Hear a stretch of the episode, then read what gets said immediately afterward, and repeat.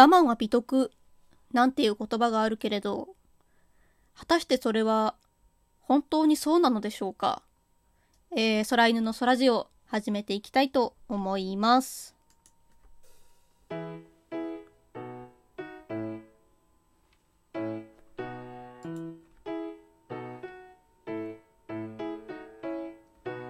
というわけで、こんにちはからこんばんは、そしておはようございますまで、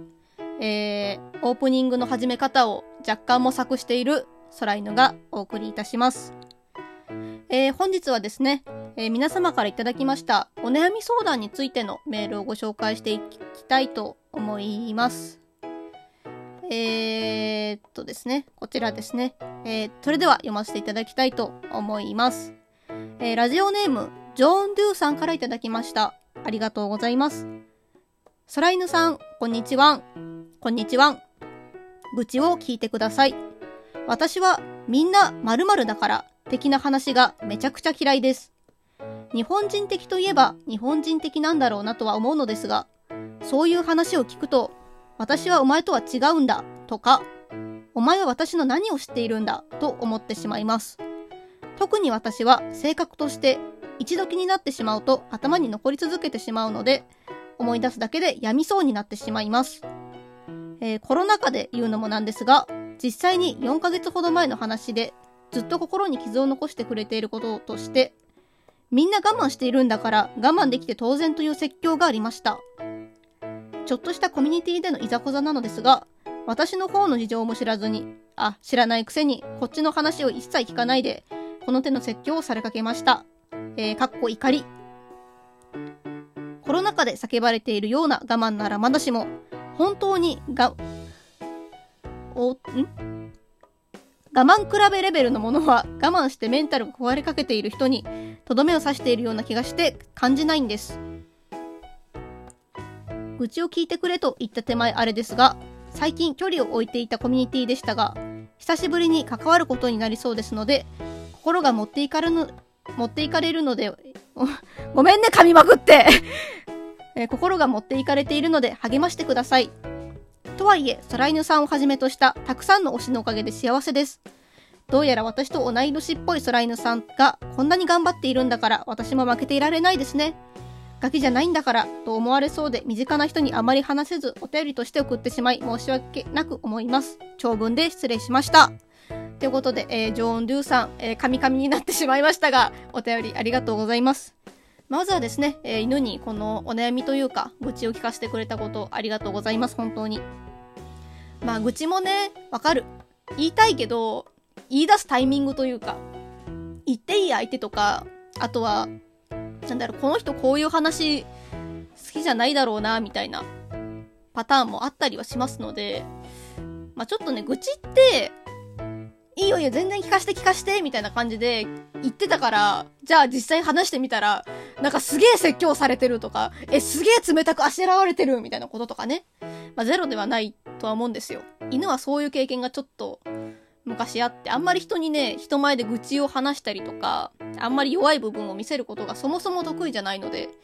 こうやってお便りを送れている、その時点で犬はすげえなーと、ちょっとね、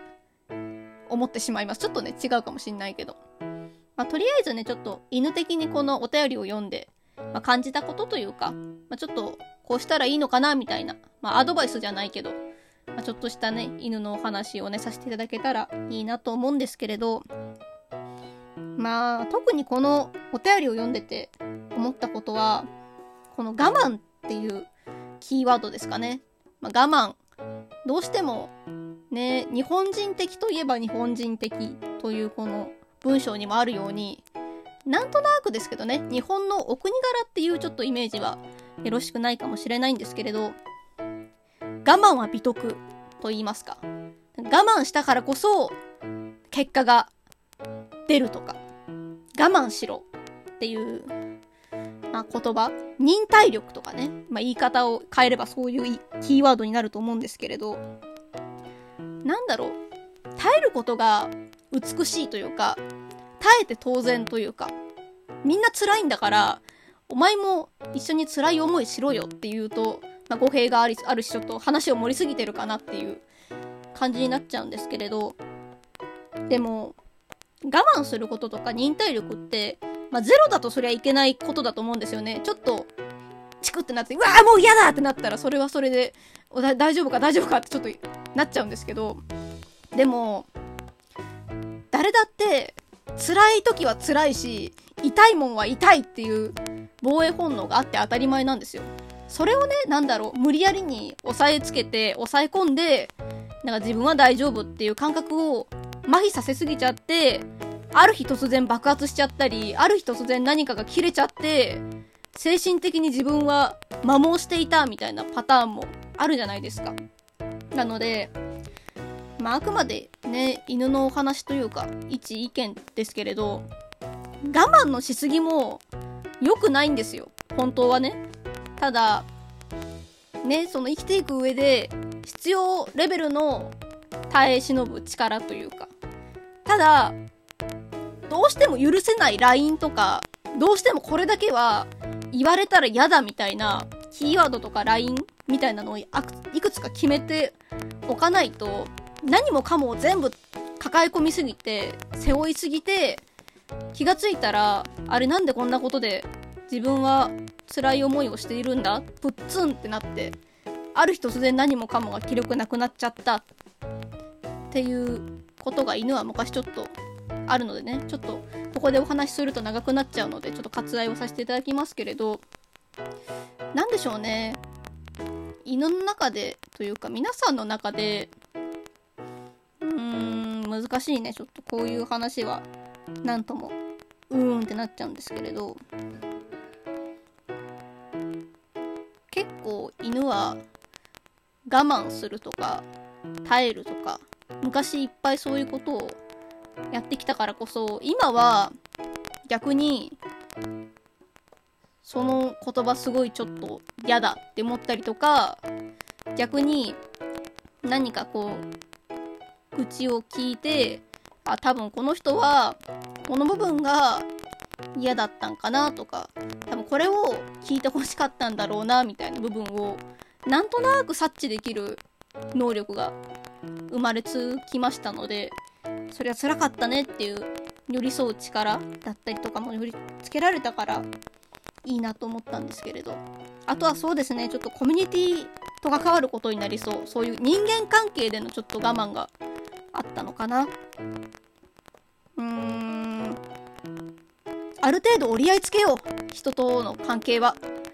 まあ、やっぱりその、なんだ、歌じゃないですけれど、友達100人できるかなみたいな感じで、出会う人人間全てと仲良くなれればそれは越したことないんですけど、無理だと思うんですよね、それ。だって完璧じゃないんだもん。完璧じゃないから、全部の人と関わって、みんなとニコニコ笑顔で友達になれたぜ、やったーって理想ではあるけど、まあ、無理なことではあると思うんですよね。ちょっとドライな話をすると。まあ、なので、それ100人と出会ったら、10人ぐらいは、なんだこいつみたいな人、いると思います。犬もいるし、だって生きてて、本当に、あ、こいつとは馬合わんっていう人いますもん、やっぱり生きてると。なので、そういう、どうしてもでも、仕事であったりとか、まあ、あとはちょっと、どうしても付き合っていかなきゃいけないみたいな、人間関係とかだと、もう犬の場合ある程度、折り合いをつけるし、なんとなくこっちが、まあ私がですよ、あくまで。あんまりこの人好きじゃないんだよなって思ってると、相手も多分、犬のことあ、多分好きじゃないんだろうなっていうオーラが出てるんですよ。やっぱね、そういう感覚的なものというか、やっぱり自分がちょっと苦手だなって思ってると、なんとなく態度にも出ちゃうじゃないですか。なので、それを察知するし、まあ、見極めるし、なので、そういう感じになってると、やっぱりこう、なんとなくギクシャクしちゃうし、なので、多分相手もそれをベタベタすることを望んでないし、なんでまあある程度必要事項の会話と、まあある程度必要な作業をやって、じゃあ解散っていうことでパッて別れたりもしますしね。まあなので、まあきっと大人になっていくと、もっともっと自分と馬が合わないというかもう、下手すりゃ生理的にこいつと喋りたくねえみたいな人と出会うこともたくさんあるんでしょうなって思ったりするんですけれど、ただまあ、ある程度、自分の心の貿易というか、壁を作って、まあ無にしてね、付き合っていくっていうのも、まあありなんじゃないでしょうか。犬はそうやって今まで過ごしてきました。アドバイスというかなんか大丈夫かなこれで。あの、皆さんのお力というか、こう、解決になったかどうかはちょっと難しいんですけれど、まあそうですね。あと、一番大事なのは、まあ、何回も言ってるけど、抱え込みすぎないこと。嫌だなとか、本当にごめん、本当にそれは無理ってなったら、まあ、まあ、最終手段としていう言い方も良くないけど、相手に直接それを伝えるのもゼロではないし、ただまあ、逆に、もうこの人とはやってられんわってなったら、自分から縁を切っちゃったり、まああとは距離を置くっていうのも手段の一個だと思います。正解がないんですよ、人付き合いって。犬もだって未だに探してるもん、答えを。答えじゃないな。最適解を。ただまあ、正解がないからこそ面白いなって思うし、逆に正解がないからこそ、どうしてこうなったっていう時も正直ある。まあ、なんでしょうね。なんだろう、リアル、リアル乙女ゲーみたいな感じで若干犬は楽しんだりもしてます。なんだろう、理不尽があるし、あって当たり前だからこそ、なんか目の前にいる人とどうやって付き合っていったらいいんだろうなっていう、まあ、そういう考え方もできるのかな。というわけで、まあ、人付き合いは、そうですね。ゲームです。運ゲーみたいなもんです。人付き合いは。なんか運がいいと、結構イエーってなったり時もあるし、運が悪いと、ちょっと、ちょっと、ああ、今日は、今日はダメだな、みたいな時もある。まあそういうね、浮き沈みを楽しんでみるのもいいんじゃないでしょうか。まあ、リアルでそういうことを話しすると多分クソ怒られるからあんまり言わないようにね、気をつけようってわけで、えー、今回の放送はこの辺で終わりたいと思います。ここまでのお相手は、空犬さんは初対面、高確率で緊張して何にも話せなくなるタイプの犬がお送りいたしました。それではまた次回お会いいたしましょう。バイバーイ。